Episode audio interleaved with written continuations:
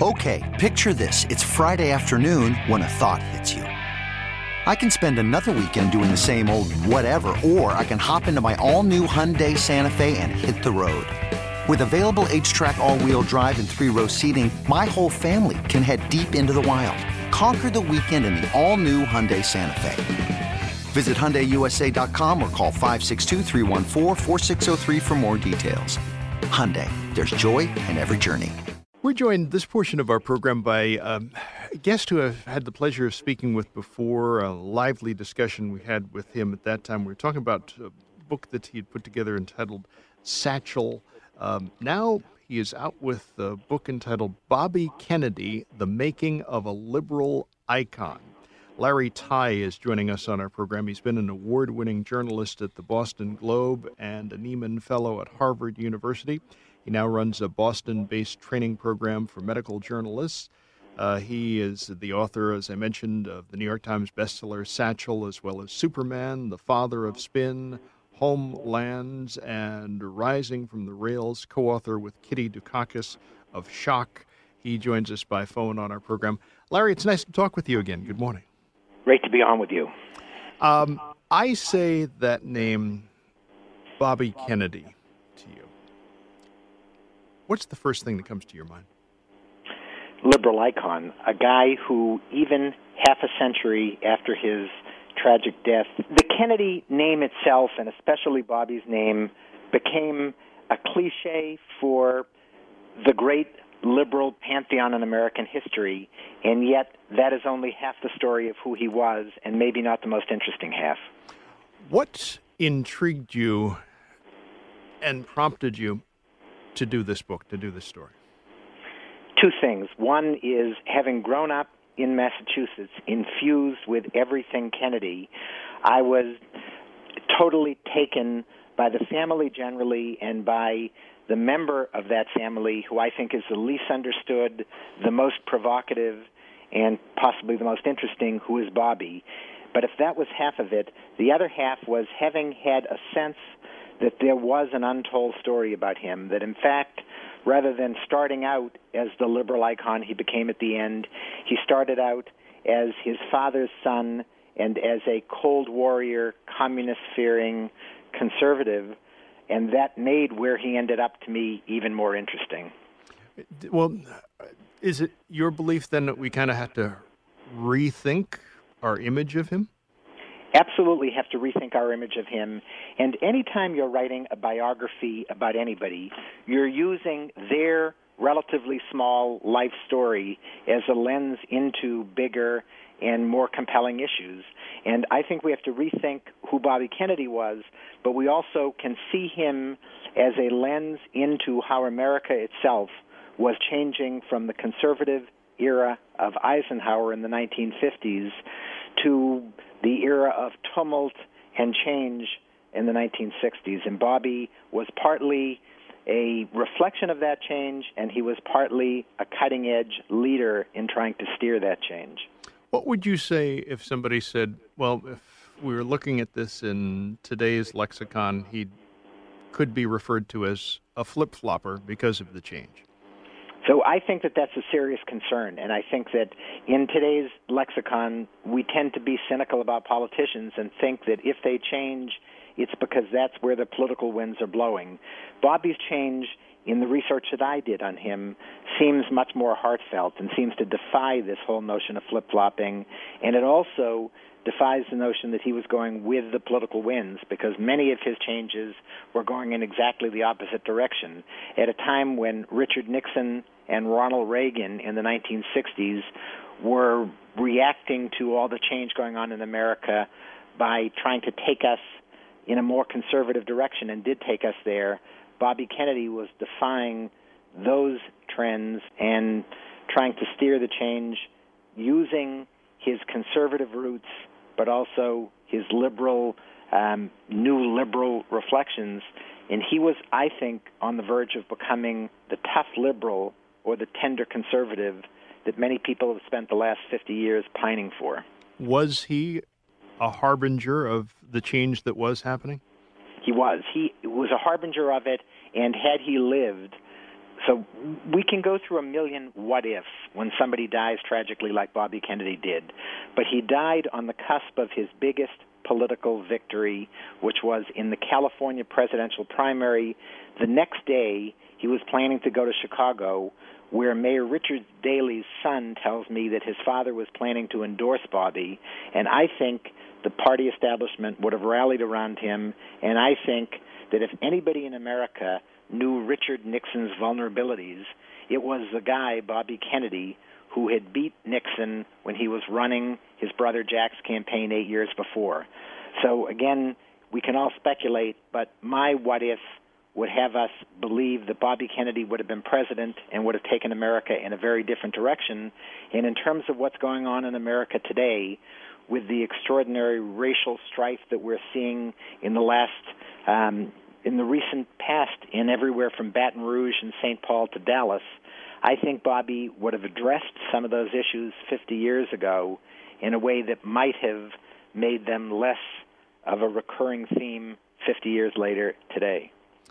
The fact that so many of us grew up in an era where America was basically obsessed with the Kennedys, and some might even argue still is today. Is that a difficult thing for those who are younger than us to comprehend? It's difficult because those who are younger than us often don't know much about that history. They don't understand the fascination with the Kennedys, and they don't understand the extraordinary hope.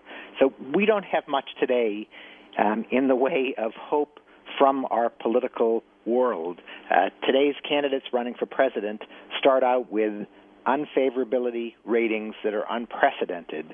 And it's tough to imagine back to a time when leaders and when incredibly young leaders, Bobby Kennedy, when he died, was just 42 years old. And the idea that there was a generation coming along that was offering this kind of promise from the heart of the political establishment is tough to conceive of, and yet I think it's really important, especially today, and especially when somebody like Hillary Clinton and Barack Obama would say that Bobby Kennedy was the closest thing to political mentors that they had. Um, I think it's really important to understand what he represented and how parts of his message continue to resonate. Where were you when he was killed? I was 13 years old. I was probably on my way to school, and I was devastated. It was within a period from 1963 to 1968, we had lost our three most promising leaders Jack Kennedy, his brother Bobby, and in between Martin Luther King. And there was, if you can remember back to that, this sense that we had been robbed of the sense of hope it was bad enough to lose Jack, but we had Martin Luther King and Bobby. And then when King went, even the, the most prominent civil rights leaders in America were saying, thank God we at least have Bobby left. And he was in 1968 trying to put together a coalition that was unprecedented of blacks, Hispanics, blue collar whites that we would later call Reagan Democrats, Native Americans, the dispossessed, the young and old, the poor, and even the rich in a way that we've sort of given up bringing them together. We presume today that America is an, a, a land equally divided, and the only question is who's going to get that 1 or 2% to shift it one way or the other. And back then, there was a sense that maybe we could bring people together around common purposes.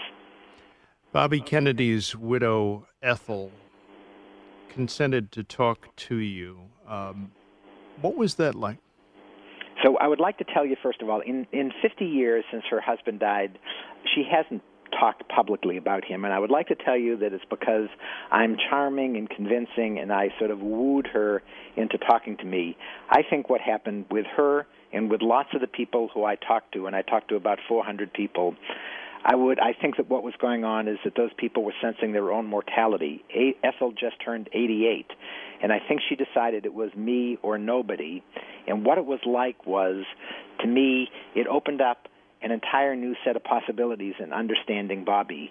It was less that she was loquacious and eloquent than that she let me test every theory I had about her husband, and nobody knew him better personally and in terms of his public life than Ethel.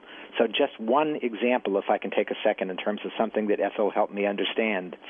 Bobby Kennedy's first real job after he graduated from law school was working for seven and a half months for Senator Joe McCarthy, the famous red baiting, table thumping senator from Wisconsin. And lots of people who are part of the sort of Kennedy myth making machine have tried to write that off as an asterisk, saying that that was an aberration, it was short, it didn't mean anything. And Ethel helped me understand that Bobby and Joe McCarthy were buddies, that he was, that McCarthy, when he got away from his table thumping Senate hearing room, could be a very charming guy. And Bobby Kennedy went to work for him and saw him during that time as his mentor. Bobby was an anti communist. He saw McCarthy as the one guy in America who was standing up effectively against the communists. He failed to see in those early years something he saw clearly in his later years, which was all of McCarthy's victims, that he went much too far. And when you look back at that McCarthy era, the best hearings that McCarthy ever held, the ones that were least um, rabble rousing, were the hearings that Bobby Kennedy held on why our allies, while we were at war against the communists in Korea, why our allies were trading with the communists and even shipping their troops around. So Bobby Kennedy was a McCarthyite, but he was the best of them. And Ethel helped me see that and lots of other things that people have denied or tried to obfuscate about her husband. The guest who has joined us on our program uh, this Sunday morning, first hour of our program, is Larry Tye. Larry is a veteran reporter with the Boston Globe, worked there for many years. He is joining us, talking with us about um, the book Bobby Kennedy, The Making of a Liberal Icon. We talked with him when the book came out in hardcover. It's actually coming out in paperback uh, this week, and uh, Larry is joining us in this hour of our program to share some thoughts about Bobby Kennedy and his legacy, and also, in a way, kind of relating some of Bobby Kennedy's legacy to events of today. We'll continue in this discussion. He's with us for our entire hour this Sunday morning. It is Sunday morning on the fan. Good morning, everybody. This is Bob Salter. Thanks so much for joining us on our program here in our six o'clock hour. We move into um, the second portion of our chat with Larry Tye. Uh, Larry is um, somebody who's been a veteran journalist, who's a reporter for a long time with Boston Globe. Uh, he has authored a book entitled Bobby Kennedy The Making of a Liberal Icon. We talked with him when the book came out in hardcover. It's now coming out in paperback uh, this week. And, you know, one of the things that when we talk about Bobby Kennedy and his legacy, literally we have to also touch upon the battles, Larry, that he had with the Teamsters Union. So, probably one of the defining battles in America of the 1950s was the big government versus the allegedly corrupt big union battle and nobody personified that like Bobby Kennedy and his archenemy Jimmy Hoffa, the president of the Teamsters. And that was a battle. If you were Hoffa, you would say that was a battle of the government trying to control the unions, trying to undermine the unions on behalf of big business. If you were Bobby Kennedy, it was a battle to try to save unions by getting rid of allegedly corrupt leaders like Jimmy Hoffa. And these were two of the most tenacious people ever in the Washington scene. Young Senate staffer Bobby Kennedy, who was feeling the height of his power in terms of being able to go after guys like Hoffa, and Jimmy Hoffa, who was running the biggest, most powerful union in America that could literally stop America in its tracks. They controlled trucking, they controlled the commerce of America, and these two guys went head to head. And initially, it looked like Hoffa had won, and in the end, Jimmy Hoffa went to jail when Bobby Kennedy became Attorney General. Now, the relationship between Bobby Kennedy and Jack Kennedy, President Kennedy, our 35th president, what was that like, really? So there is today a cliche where people talk about um, when, when they're forming a presidential ticket, they talk about the idea of a co-presidency, of having a vice president or somebody else in the senior administration who is so powerful and so important to the president that they become almost like a co-president. The closest thing America ever saw to a true co presidency was when Jack and Bobby Kennedy were serving together. Bobby was Jack's attorney general, but at different times in that administration, he was the pseudo CIA director. He had more influence at times on things like how to respond to the Cuban Missile Crisis than the Secretary of Defense and Secretary of State did. He was his brother's lieutenant, he was his consigliere, he was his alter ego. They would, as Ethel described it to me, they would not just finish one another's sentences, but at times they didn't even have to say anything because they instinctively, by body language and just by knowing one another, they knew what the other one was about to say. And while Jack was a very strong guy and Bobby was clearly his younger brother, during the critical moments, whether it was civil rights or Cuba or how to deal with the Russians, during the critical moments when Jack needed somebody who he knew had only his best interests at heart, politically and personally, it was Bobby he always turned to. And that was a really extraordinary moment. And it was generally for Bobby an incredibly positive thing until that day in November 1963, where in one, one motion with a crazy assassin, Bobby lost his best friend, his boss, and his sense of purpose in the world when Jack was killed. And realistically, how did that change him? It changed him. The, the first month after the assassination, Bobby was the nation's mourner in chief. Mm-hmm. He was the one who helped rally Jackie and the kids to deal with the loss of their husband slash father. He was the one who helped the country with the transition to Lyndon Johnson and legitimized Lyndon Johnson. He was the one who held it together a month into things, when the country was pulling it together, and when even Jackie was, Bobby lost it.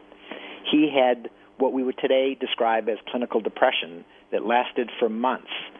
He was he was um, unable to focus.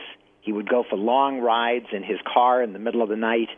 He was just generally without a sense of purpose. He had his whole notion of what he would do in the world, his his present and his future, were shattered he thought about giving it all up. He thought about going and traveling across the world with his family. He thought about teaching.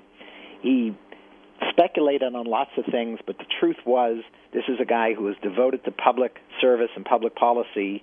And about eight months after his brother died, he ended up running for senator in New York and giving himself a new sense of purpose. But he was a very different guy then. He was always a balance between the tender and the tough but the tender started predominating after he felt this sense of vulnerability with Jack's loss.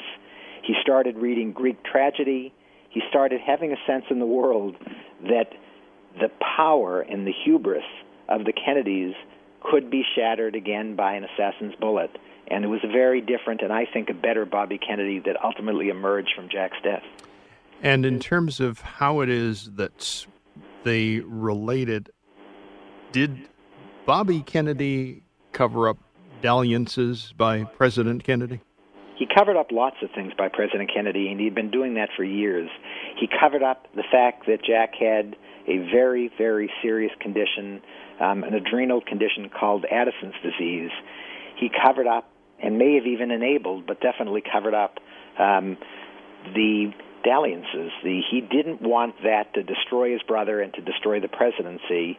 Um, he worked with the press as one of the most effective spinmeisters ever. I think Bobby Kennedy, in many ways, was the father of modern campaigns in the best and worst sense. The best sense in terms of doing a kind of organizing district by district that is a winning combination and that was seldom done, and in the worst sense, the kind of hardball campaigning that we now take for granted.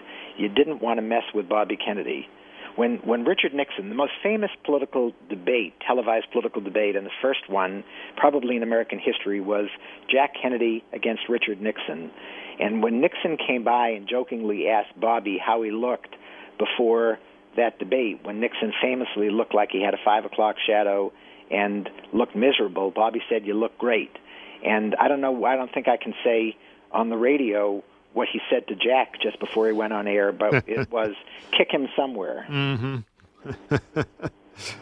when you talk about um, this relationship and talk about Bobby Kennedy and his passion with the civil rights movement.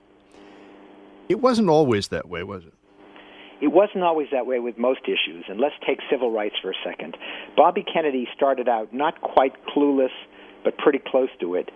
He had his natural instinct was to be empathetic with the plight of blacks and others who were oppressed in America, but he also, as Attorney General, was more concerned with protecting his brother. So he suggested to the civil rights folks that they slow things down, that they not embarrass Jack when he was going to Russia to have a um, a, a meeting with Nikita Khrushchev, that he not embarrass that they not embarrass the country and push too hard. He had, after all, while he depended on black support to get his brother elected, he depended also on the support of Democrats in the South who were arch segregationists. And he wanted things to proceed in a legalistic, slow way.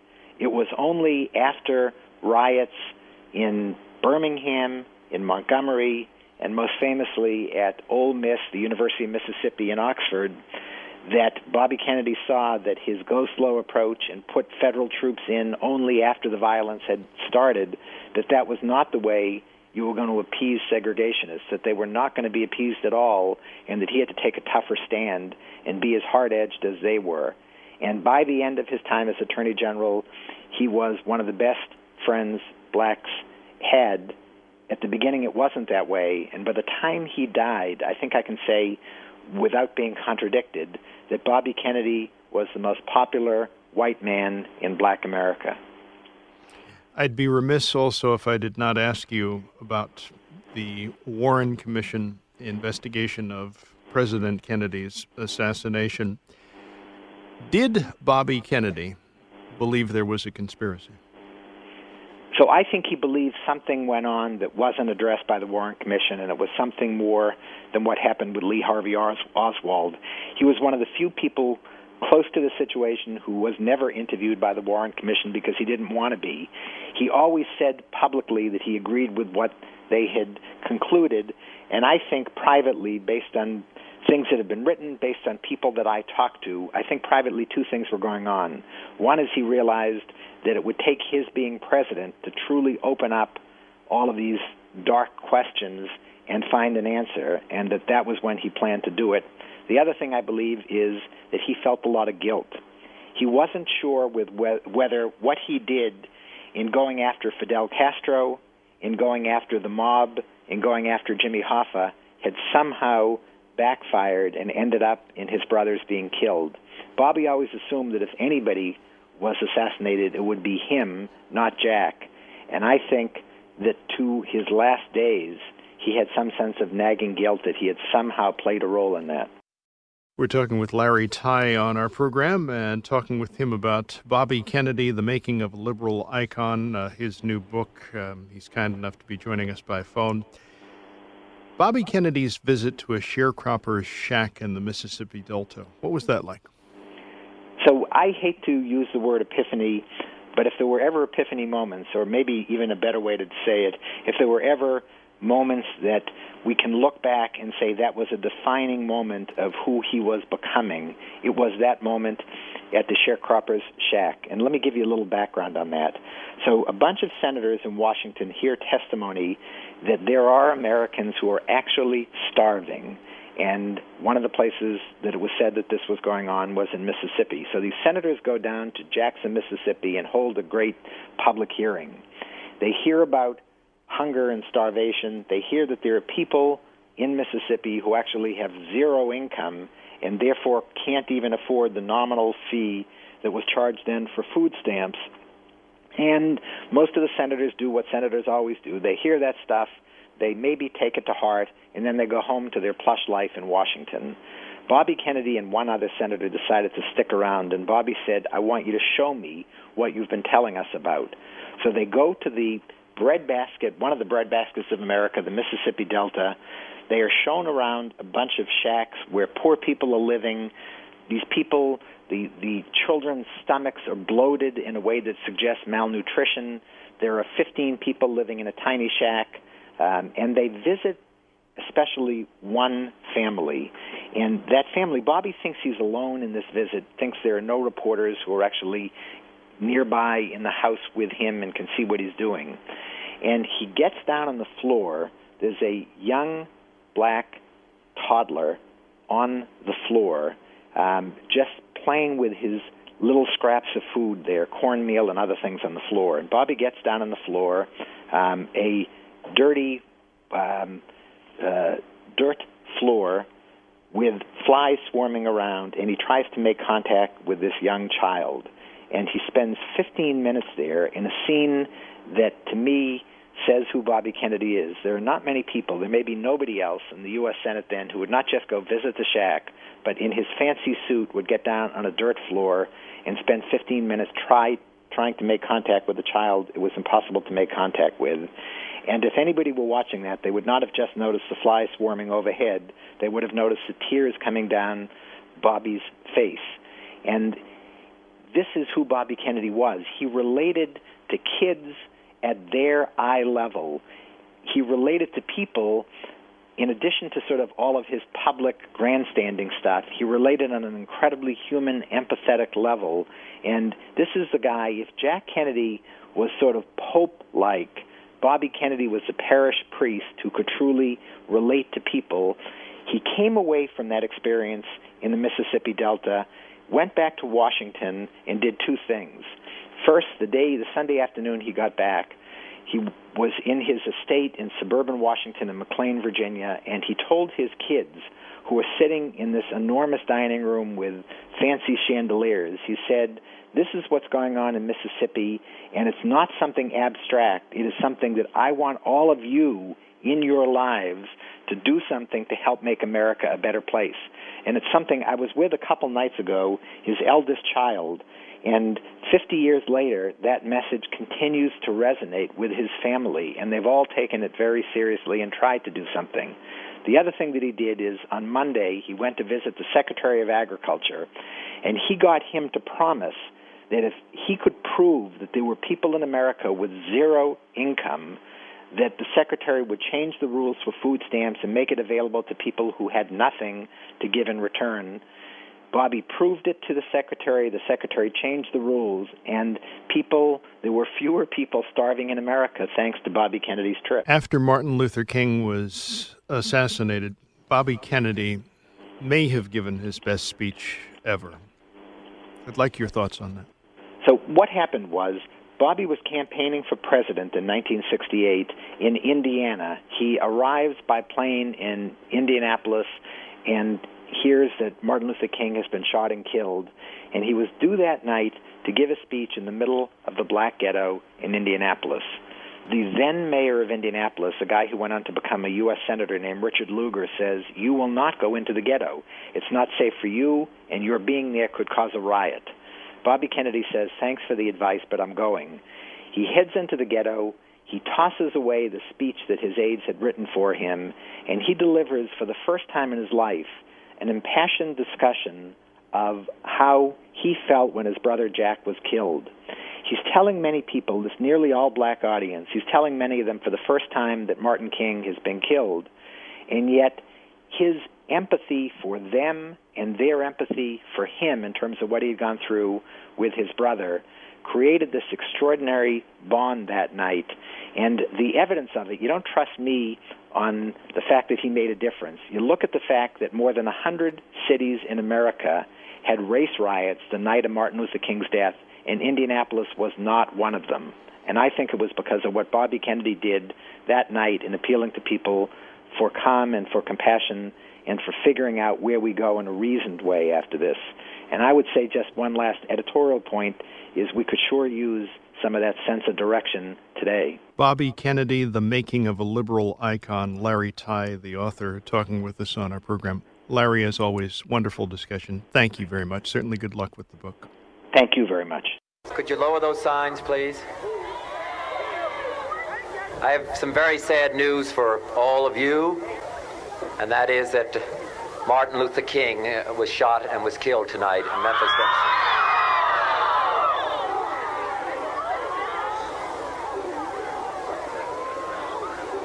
Martin Luther King dedicated his life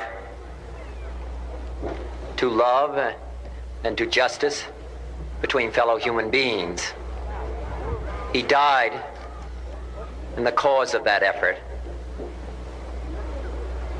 In this difficult day, in this difficult time for the United States, it's perhaps well to ask what kind of a nation we are and what direction we want to move in. For those of you who are black, considering the evidence evidently is that there were white people who were responsible, you can be filled with bitterness and with hatred and a desire for revenge. We can move in that direction as a country in greater polarization, black people amongst blacks, and white amongst whites, filled with hatred toward one another. Or we can make an effort, as Martin Luther King did, to understand and to comprehend and replace that violence, that stain of bloodshed that is spread across our land with an effort to understand compassion and love. For those of you who are black and are tempted to fill with, be filled with hatred and mistrust of the injustice of such an act against all white people, I would only say that I can also feel in my own heart the same kind of feeling. I had a member of my family killed, but he was killed by a white man. But we have to make an effort in the United States. We have to make an effort to understand, to get beyond or go beyond these rather difficult times. My favorite poem, my, my favorite poet was Aeschylus. He once wrote,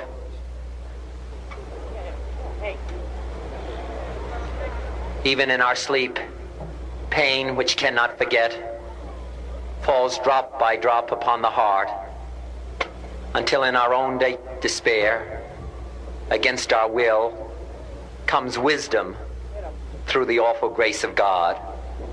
What we need in the United States is not division. What we need in the United States is not hatred.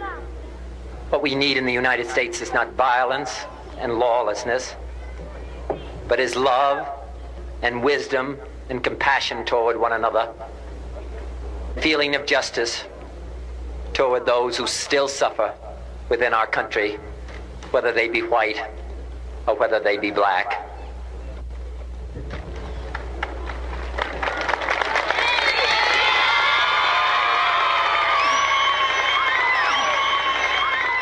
We can do well in this country. We will have difficult times.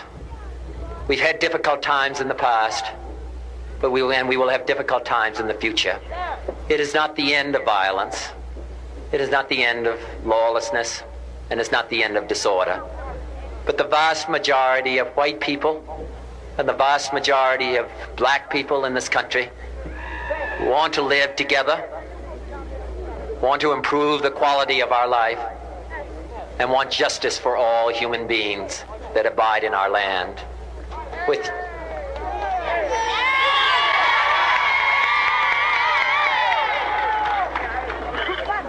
and what dedicate ourselves to what the Greeks wrote so many years ago to tame the savageness of man and make gentle the life of this world.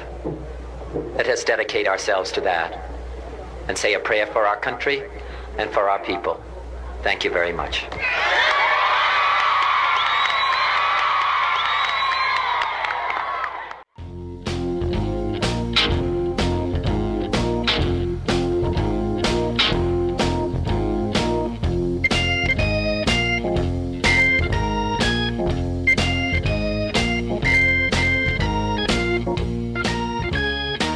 Sunday morning on WFAN. Good morning, everybody. This is Bob Salter. After our 8 o'clock update, Rick Wolff is along with the Sports Edge program. And Ed Randall will be talking baseball after our 9 o'clock update on WFAN.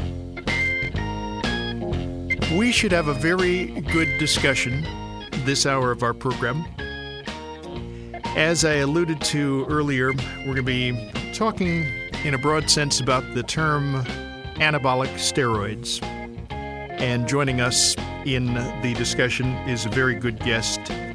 Don Hooton is joining us on our program. Uh, Don, I'm pleased to say, is the founder and executive chair of the Taylor Hooton Foundation. Uh, he is um, going to share some information with us. There was a very important event that occurred recently in um, the nation's capital area that we'll talk about too. Uh, first of all, Don, good morning. Welcome to our program here on The Fan. Good morning, Bob. Glad to be with you. Thank you. Thank you very much for joining us. I know it's um, early. I believe you're joining us from the state of uh, Texas. Um, I guess in beginning the discussion, you know, I, I say that term anabolic steroids, and most people have a reaction.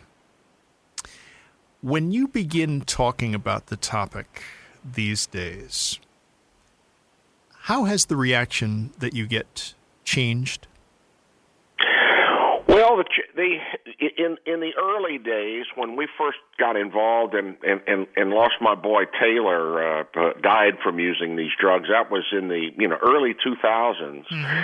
The most most common reaction was a visceral reaction. Uh, people thinking about uh, anabolic steroids uh, being used in sports like baseball were so common at the time, and it was a, a reaction of cheating.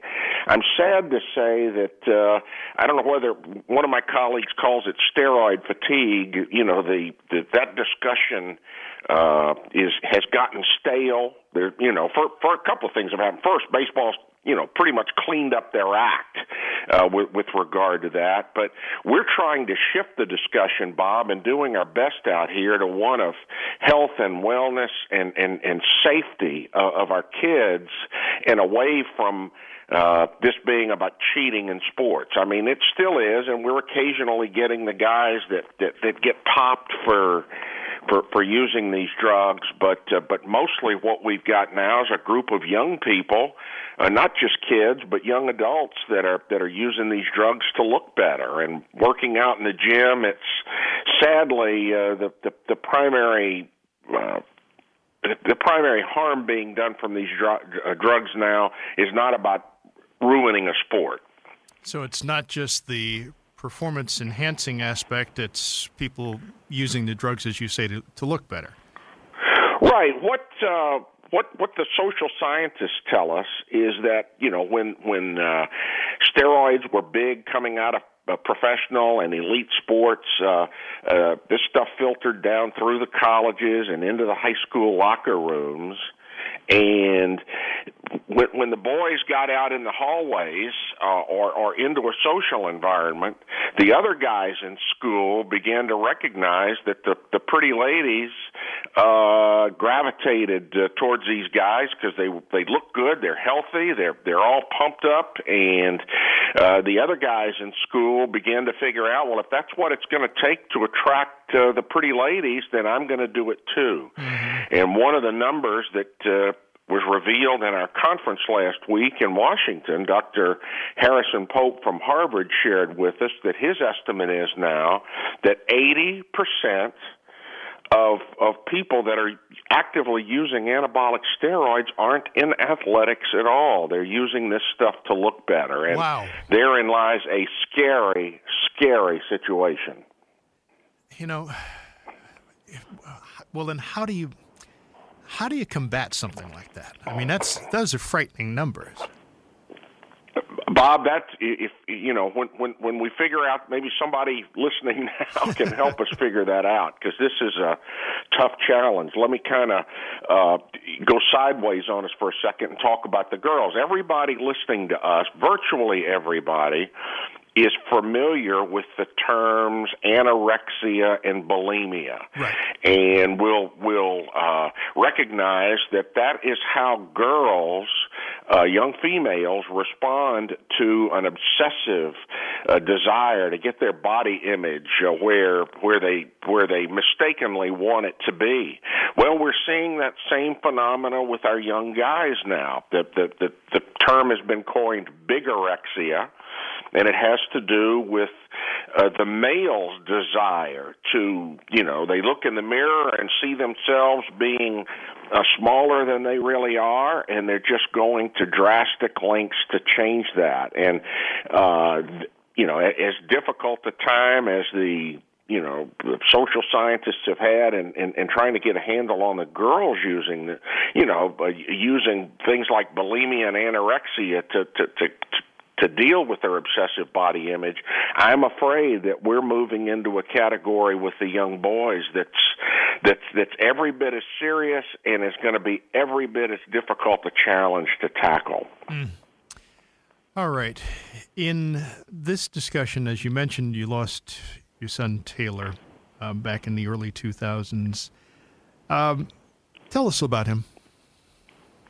Oh, Taylor was the youngest of of three children. A fine young man. He was carrying a 3.8 grade average in school and very active in the Baptist church. Uh, just a, a a real nice young kid. And Taylor was a baseball player, high school baseball player, and you know not only wanted to be the uh you know pitcher on uh, the varsity baseball squad at Plano West Senior High School. He wanted to be the starting pitcher mm-hmm. and uh wanted to get bigger. His coach told him he needed to get bigger. I still hadn't figured out why he needs to get bigger to to throw a fastball, but that was you know that was the comment that the coach made and Taylor, unbeknownst to the coach, uh, began to use anabolic steroids to help him achieve his objective of getting bigger, just like half of the boys on his high school baseball team were already doing. And Bob, he he he used anabolic steroids, the real stuff, uh, for about seven months before he wound up committing suicide. And uh, the doctors, uh, the the real medical experts have reviewed Taylor's case and are virtually unanimous in their assessment that uh, the depression he was experiencing was a direct result of uh, the anabolic steroids that he'd been using. Is that something that is a shall I use this dare I use this term common? Uh, well, the, the, well, let's let's understand what anabolic steroids are, and I think the answer is going to be yes. Not the suicide necessarily, right. but the depression. Mm-hmm. Uh, anabolic steroids are quite simply various forms of synthetic testosterone, um, and every male or mom listening to us right now will recognize, you know, the guys are going to remember when they were in high school and their bodies were changing and the testosterone was going through the body that uh, in, in, in tremendous levels. You, you get mood swings. I mean, you, you think of a young kid that, you know, one minute he's in a great mood and the next minute he's raunchy. You can't, and, and mom can't figure out why in the heck Junior uh, you know, what, what happened to this kid? And, and we all know what's happening to these kids is hormones are changing in their body. Mm-hmm. Well, if you begin injecting yourself with uh, heavy doses of uh, of artificial testosterone, first the human body stops producing its own testosterone virtually immediately. But the mood swings that I just described, that everybody listening to us will recognize or be familiar with, those mood swings accelerate. They get stronger and stronger. On the aggressive side of those mood swings, we've even got a phrase or a, term we've coined for it. It's called roid rage. Well, roid rage is very, very real, and what it is is just an aggressive, uh, mood swing that results from the use of anabolic steroids. But sadly, on the opposite side uh, of that, that, that mood swing is depression.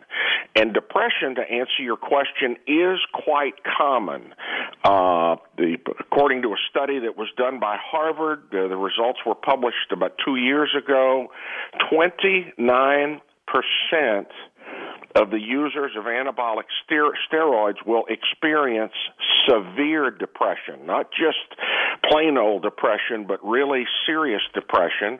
And as we learned in Taylor's case, thank goodness it's not very, very common, but in some of those cases, uh, that depression can be serious enough uh, to result in suicide. And that was our introduction to the world of anabolic steroids. What a terrible thing to have to experience. I mean, how did your family hold it together?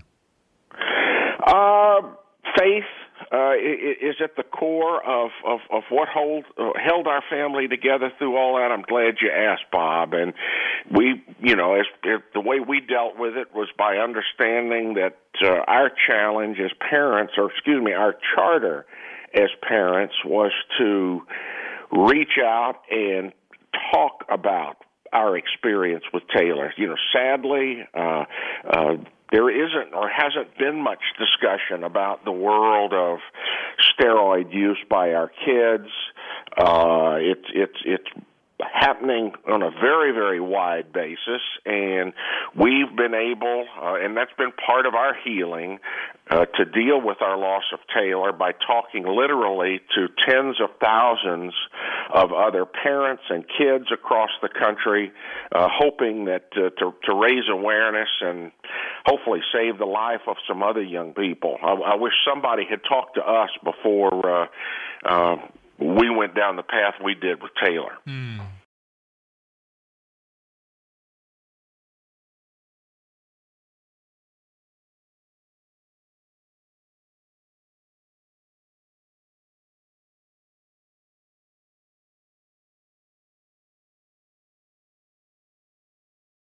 We are in an interesting discussion with uh, Don Hooton on our program. It's um, on the topic of anabolic steroids. Uh, Don is joining us, as I mentioned. He's the founder and executive chair of the Taylor Hooton Foundation. After our 8 o'clock update, it is Rick Wolff, who's along with the Sports Edge program. And Ed Randall will be by talking baseball after our 9 o'clock update on WFAN. The Taylor Hooton Foundation, uh, first of all, on the web, what's the uh, resource for that? Resource for Taylor Hooton Foundation is taylorhooton.org with all O's, H O O T O N, taylorhooton.org. And what sort of things can people find there? How can they be helpful? Well, the, the lots of information, uh, more information probably than than than you can use on uh, on per- performance enhancing drugs like anabolic steroids. But it's a great resource.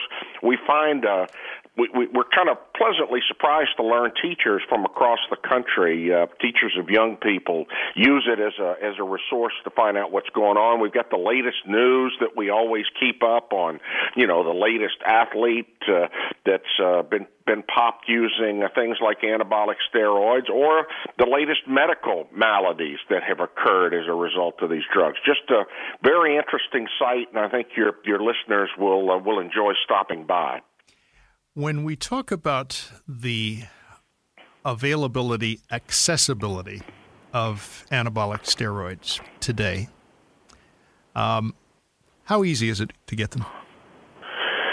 Bob, that's that's one of the saddest parts of the story here uh, for uh, your your your listener that's that's sitting in front of a computer right now. Just type in the words uh, "buy steroids online, as in purchase, B U Y, buy steroids online. And depending on the search engine, uh, probably get two to four million hits pop up. Uh, now, not every one of those sites uh, are, are or, or where somebody can purchase anabolic steroids, but if you'll spend no more than five minutes, I will challenge you, five minutes, you will find multiple places where not only you, but your children can order real anabolic steroids uh, with a credit card or money order.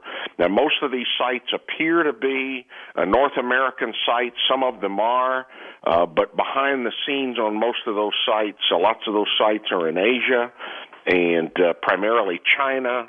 Uh, where the raw materials are developed and these uh, steroids are uh, you know readily available to the kids. And if it, it's it, it it's crazy how easy it is for these kids to get their hands on this stuff.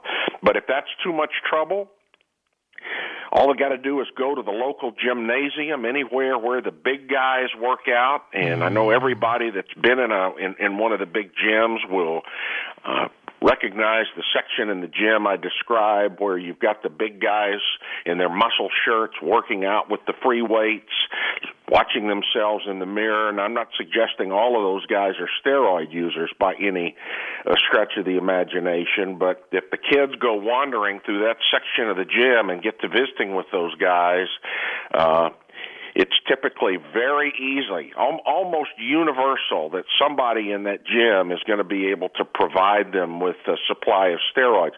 Taylor uh, met his dealer at our local YMCA. And, you know, when I talk to moms, I ask them, what safer place can you imagine uh, to send your youngster to work out than, than the Y? And uh, that's where, you know, Taylor was working out, and there's where he met his 19 year old uh, drug dealer that uh, sold him the anabolic steroids that wound up taking his life. Wow. Wow. By the way, Don, as you were talking, I did the online search 1,810,000 results on buy anabolic steroids online, just with that simple simple search, as you were saying that. Yeah, and if you, it's and, pretty and, scary. And, yeah, it, well, it's even more scary as I'm also been scanning through some of these sites uh, too. I mean, potentially this can can be from anywhere, you know. Um, and yeah, it's it's very very frightening when you stop and think about it. Um, and the availability, accessibility of this is just completely out of control. I mean, basically, we're talking about something that is a crisis. I know you had this forum um, in the Washington D.C. area. How did this come about? What did you cover? Well, we've been that's a good. Let me let me take take a couple of steps back, and then I'll build up to this forum. Uh, we've been uh, deeply involved in this battle uh, against uh, steroid use by our children, uh, by our kids. Since the early 2000s, and and lots of progress has been made not enough, but lots of been, progress has been made in a number of areas. Uh, you know, we're all familiar with the, the, the tough tightening of restrictions and testing and things like baseball and other sports. Uh, we're, you know, got a pretty good handle on the use at the professional level. But, you know, we've been educating kids. Uh, just our little organization has talked to well over a million, well over a million kids across the country. There's just a whole lot of stuff that we could go to that we've accomplished. But one area where there's been no progress has been with the medical community. Uh, I'm sad to report to you that uh, if you walked into a doctor's office today uh, with with symptoms similar to what we were seeing with Taylor, there are no medical protocols that have been developed to treat a user of anabolic steroids uh, that are either suffering the consequences or trying to come off of these drugs. So we've been working for the past couple of years with a group of world class doctors from Harvard and Mount Sinai Univer- uh, Mount Sinai Hospital, you know, other docs across the country, and trying to raise awareness within the medical community about the scope of the problem. And uh, the kind of the culmination of all of that work was a forum that we put together in Washington D.C. Uh, uh, in conjunction with the uh, National Institute of Drug Abuse, the American Academy of Pediatrics, American College of Sports Medicine, and others. Uh, the purpose of which was to raise awareness about the scope of the problem and begin to define um, the, the, the research that needs to be done amongst the scientists to understand this problem and, and be able to uh, identify uh, uh, and treat these users of the drugs. Well, part of that was was getting the latest handle on the scope of the problem. Just how big is it? And I think everybody at our conference, at our forum, came away understanding that this is an epidemic that's happening. If we look at our kids, the latest numbers, Bob, are that 7% of our children, our high school kids, admit to using anabolic steroids. Now, 7%, that's 7% of boys, 7% of girls, that's athletes and non athletes. That's, you know, and here in Texas, a typical high school is 2,000 kids. Let's just do the math. I know it seems kind of rudimentary. That's 140 kids walking the hallways in a typical high school that admit to using anabolic steroids uh, in schools that if we talk to the high school coach or uh, administrator, principal, would deny that there's a problem, aren't even aware that they've got their kids using these drugs. So the the, the problem has gotten out of hand, and uh, the the forum was designed to to, to point to, to highlight that fact and to to begin to, to, to motivate the medical community and the federal government to provide the funding uh, to get the research and medical work done to deal with it. Okay, a lot of thoughts come to mind, but one I've got to follow on something you just said a couple moments ago. Why aren't the coaches aware of this? Why aren't the coaches aware of it? Boy, there's the sixty-four thousand dollar question. I the uh, uh, first they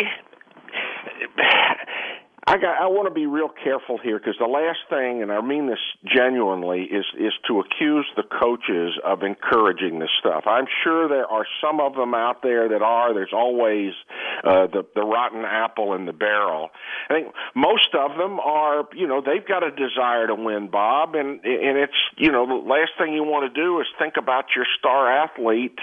Uh, having cheated in order to make it to the top of the pile. And uh, I think you know many of these coaches are naive uh, in in a whole lot of cases. These are good kids. Uh, I, I think back to Taylor. Uh, these are your best kids in many, many cases, and they they're not suspect.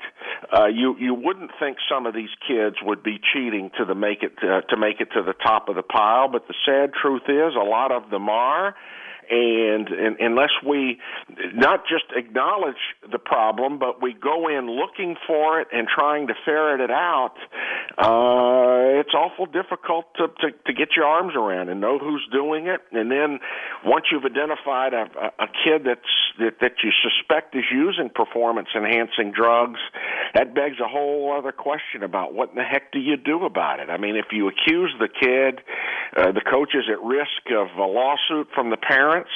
Uh, the schools aren't equipped necessary to handle it. It's it's as complicated a problem in many ways as the one I described with the medical community. Mm. Wow. This is a very complex situation. We're talking with Don Hooton on a program. Uh, Don is the chair, uh, uh, founder and executive chair of the Taylor Hooton Foundation, and he's talking with us about this topic of anabolic steroids on our program on the fan this morning. After our 8 o'clock update, Rick Wolff is along with the Sports Edge program. And our good friend Ed Randall is by after uh, 9 o'clock talking baseball here on The Fan. By the way, if you want to join us in our discussion, you know, it's a topic you would think maybe somebody listening to us would want to join in on. You can join us toll free at 877 337 6666. That's our number here at WFAN. You know, as I'm listening to you and thinking about this, I think, well, do we need or is there is there an effort underfoot for um, some sort of leadership? I guess on a on a policy level. I mean, should the leadership? I, I hate to say this because we always fall back on this. Should the leadership come from government or from some other um, example of uh, somebody who, who who actually sets policy in this in this country? I mean, the other thing is, what kind of support are you getting from entities like Major League Baseball? Well, there you you just hit the uh, you know Major League Baseball has has been our biggest supporter. They have been uh, you know, they, you know, most of the general public's aware of the work they've done in in in dealing with uh, you know players that have been caught uh, using performance enhancing drugs.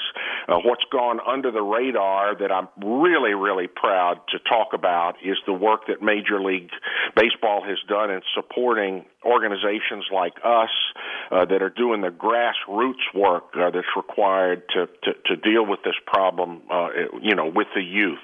And uh, I, I can't say enough good things about uh, this. Started with Commissioner Selig and has continued under the leadership of uh, Rob Manfred. Just just a great group of guys. Now, but you know, how, how, we need to widen this thing beyond baseball. It's going to require leadership across the sports. Uh, we're we're we continue to work hard to try to get uh, you know football and and hockey and soccer and the other sports on board like baseball has been. Uh, it's a challenge. Uh, you know, a lot of the sports leagues aren't necessarily excited about stepping up to uh, associate with the with the steroid problem. Uh, mm-hmm. If you know, you know what I'm saying. I understand. Uh, but but we continue to press that, uh, and and I am by no means, you know, I'm from Texas. I'm by no means, uh, uh, you know, looking for the federal government to lead to solve all problems. That being said, uh, this is one uh, they stirred the pot back in 2005 with the Major League Baseball hearings and, uh, you know, the Clemens hearings and all of the other stuff that went on during those years, and then kind of dropped the ball. Nothing has been done of substance since. And when we talk about the kind of research dollars that are going to be needed to tackle this problem at a science slash uh, medical level, there's only one player in the country that's big enough to help make something like that happen, and that's the federal government through the National Institute of Health. And so, so a, a big section of leadership, Bob, has got to come out of Washington. And but we're having a very difficult time making that happen. Some, you know, uh, I think some of the folks down there, at least on the politician side, think, well, we, you know, we dealt with the problem back in the 2000s. Well, they they, they did at least address it, or, or were in the headlines for a while with the with the elite athletes, but nothing has been done. And when I say nothing, I don't mean that word in an empty way. Nothing has been done uh, to address this problem with the youth, and we are just to continue to beat the drums and having the opportunities to chat on a on a program like yours just helps us to raise awareness and and try to drive this uh you know back to you know our congressman back into Washington uh to get the ball moving on this thing because it's not moving at all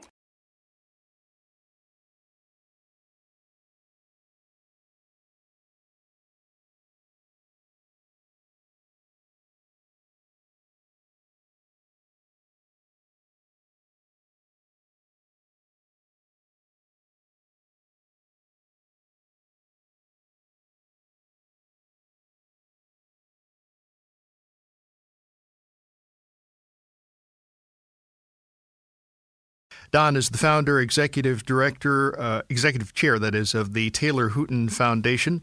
Uh, he has uh, joined us this hour of our program. And we've been talking about this uh, topic, um, trying to beat the drum on uh, this topic as well.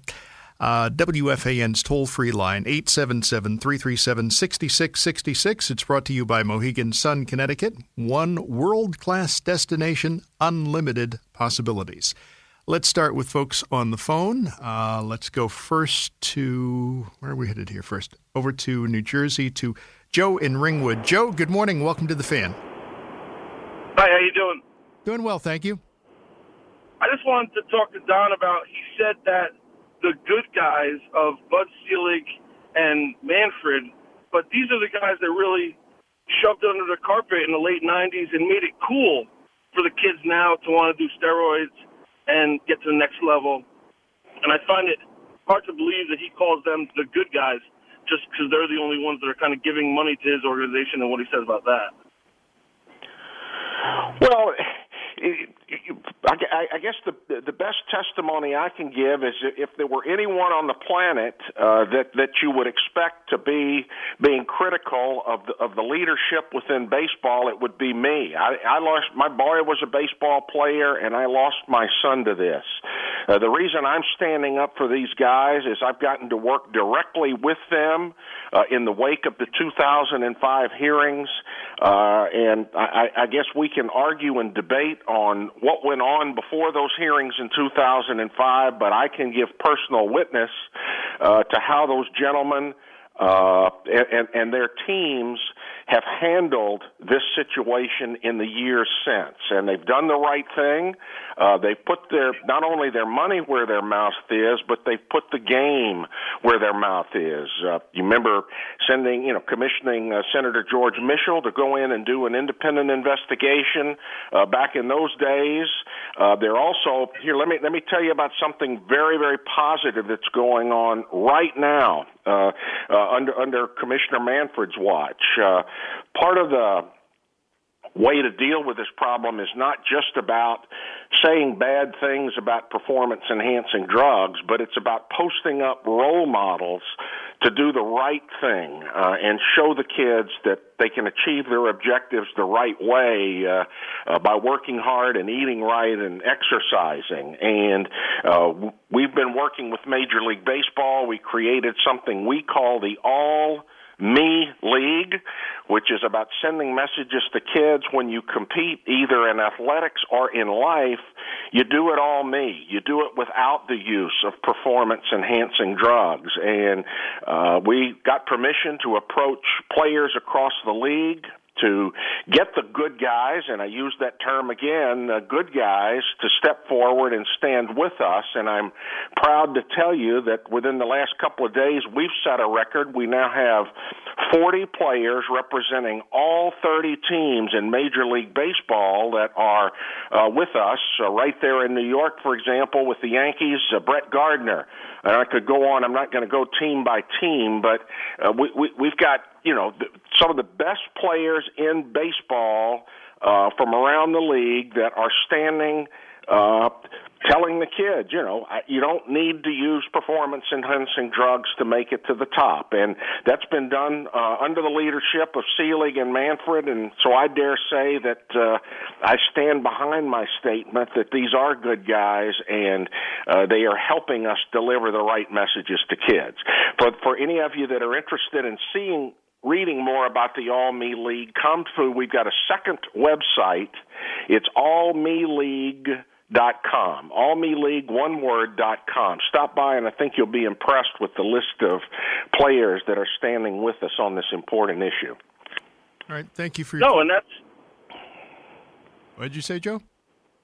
That's all well and good and uh, i i appreciate what they're doing now but don't you think it's kind of bud selig i mean manfred now is cleaning up bud selig's mess i mean i'm 34 when i was growing up I mean, I had Sammy Sosa and Barry Bonds shoved down my throat every night, hitting home runs. Everyone knew that they were juicing, and now the Mark McGwire, the Sammy Sosa's, you know, they're not getting in the Hall of Fame for that reason. Um, and I guess it's like almost like, is it too little, too late?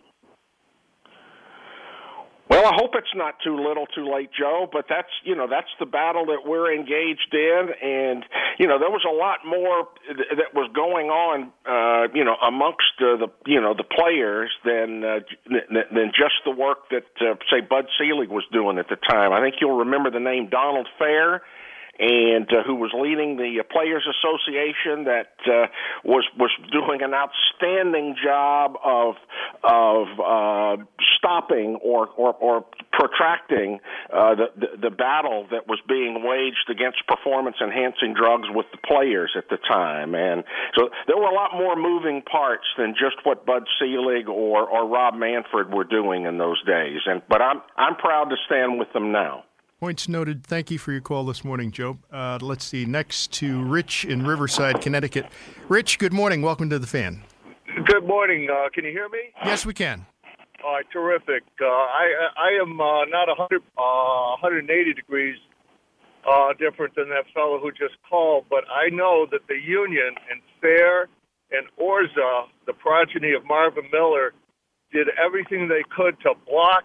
I think you used the term block uh, appropriately, uh, and protect the players so that they could continue the use of steroids. They did everything. The personal responsibility of the players never seems to be emphasized. I know that uh, you know there's a, a a factor there where they say, well, you know, the uh, the league let them do this, but uh, if it wasn't for uh, Selig and Manfred, uh, I think that would still be a very rampant situation there because the union did everything they could to shout down the non-steroid using players at the meetings uh, who were saying, "Hey guys, this is an un- this is an unfavorable uh, playing field for me. I don't use those." Uh, and they said, "Shut up." at the meetings. Uh, and I, I, so I'll take Selig and I'll take Manfred anytime over Fehr and Orza. Thank you. Thank you for your call this morning, Rich. Um, want to respond at all, Don?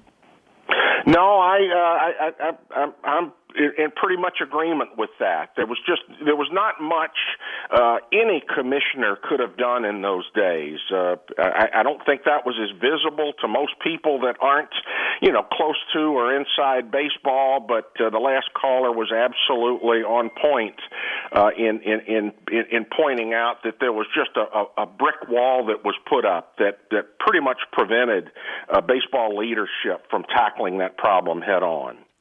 Tell us about this uh, book that is coming out entitled Suicide Squeeze.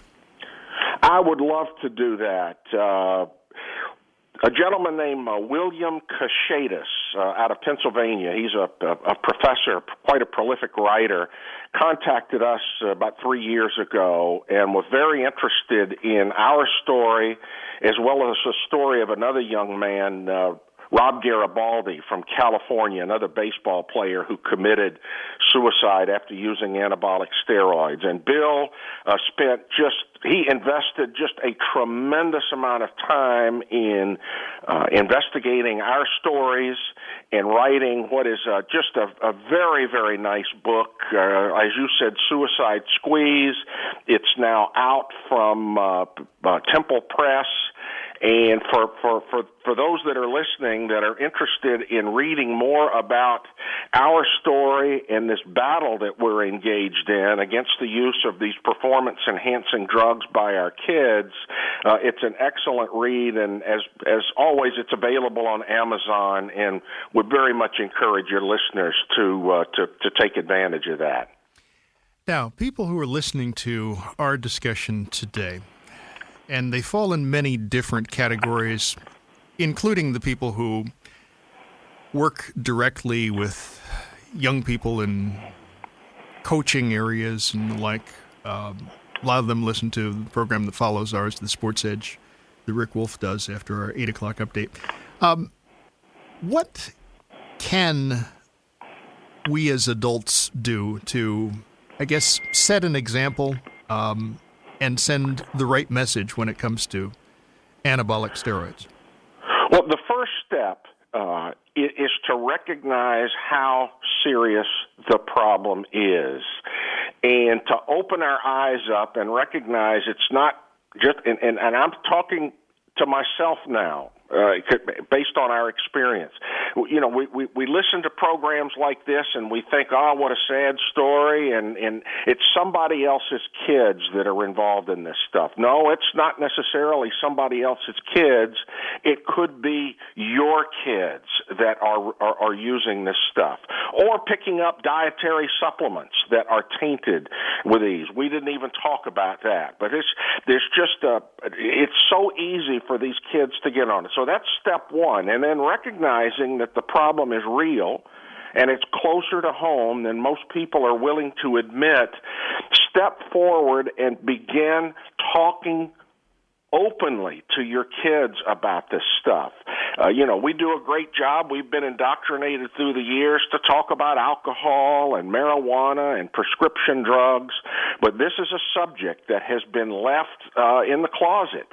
Uh, 85% of our children report that they've never had an adult, a parent, a coach, a teacher talk with them about why they shouldn't be using appearance and performance enhancing drugs. And if if that's going to change, it's got to be taken at home over breakfast this morning or lunch or dinner. Uh, but begin to talk to the kids, and and even if you don't ask your child whether or not they've been using these drugs, ask them if they've seen it at school. Do they are there kids at their schooled using this stuff. and some of them will be more prone to admit that their friends are doing it than that they're doing it themselves. But I, I think parents will be surprised at how conversant uh, the kids are on this subject. You know, you alluded to something that we didn't touch upon, and that is this situation with these dietary supplements, that, as you pointed out, are tainted um, with steroids. How big a problem is that? Well, the, the, let's go to the bottom line because we don't have a whole lot of time to right. talk about it. Nationally, about 25% of the products, the protein shakes, the creatine, and other products that the kids are using, and not just kids, many of uh, us are taking, are spiked with real anabolic steroids. And yes, I said 25% of the dietary supplements are spiked with real steroids. But Mr. Hooton, that's illegal. Yes, it's illegal, but it's being sold over the counter. Uh, one of the other news items that came out of our conference last week in Washington, the representatives of the military uh, reported that they had tested 175 supplements that their soldiers are using uh, and purchasing and, and ingesting, and fully 49.2% of the dietary supplements that our military soldiers are taking are spiked with anabolic steroids. So, as big as the problem is that we reported or discussed about the kids knowingly ingesting anabolic steroids, it is so much, so much worse when we include the dietary supplements that uh, they are unknowingly picking up anabolic steroids when they when they purchase them. Don Hooton is the founder and executive chair of the Taylor Hooton Foundation. On the web, by the way, at Taylor Hooton Foundation. That's all with O's, as Don said earlier. Uh, there's also a site that he has urged folks listening to us to check out at All Me League. That's all is one word.com. Thank you very much for being kind with your time, uh, Don. Certainly good luck with your efforts. Thank you, Bob. Nice talking to you. You as well. After our top of the hour update, it is Rick Wolff with the Sports Edge. And then after our 9 o'clock update, oh, Kissy Bear Ed Randall is in. He'll be talking baseball, you know where. Okay, picture this. It's Friday afternoon when a thought hits you. I can waste another weekend doing the same old whatever, or I can conquer it. I can hop into my all new Hyundai Santa Fe and hit the road. Any road. The steeper, the better. Because my all new Santa Fe is available with HTRAC, all wheel drive, so I can hit the trail without a worry in the world. Heck, with three rows and best in class rear cargo space, I can pack the whole family in with all our gear. We've got available dual wireless charging for our phones, so we'll never lose touch with civilization, and we won't lose touch with the primordial power of Mother Earth. So, which is it? Waste the weekend or do something a little more epic? And conquer it in the all new Hyundai Santa Fe. Visit HyundaiUSA.com or call 562 for more details. Hyundai, there's joy in every journey.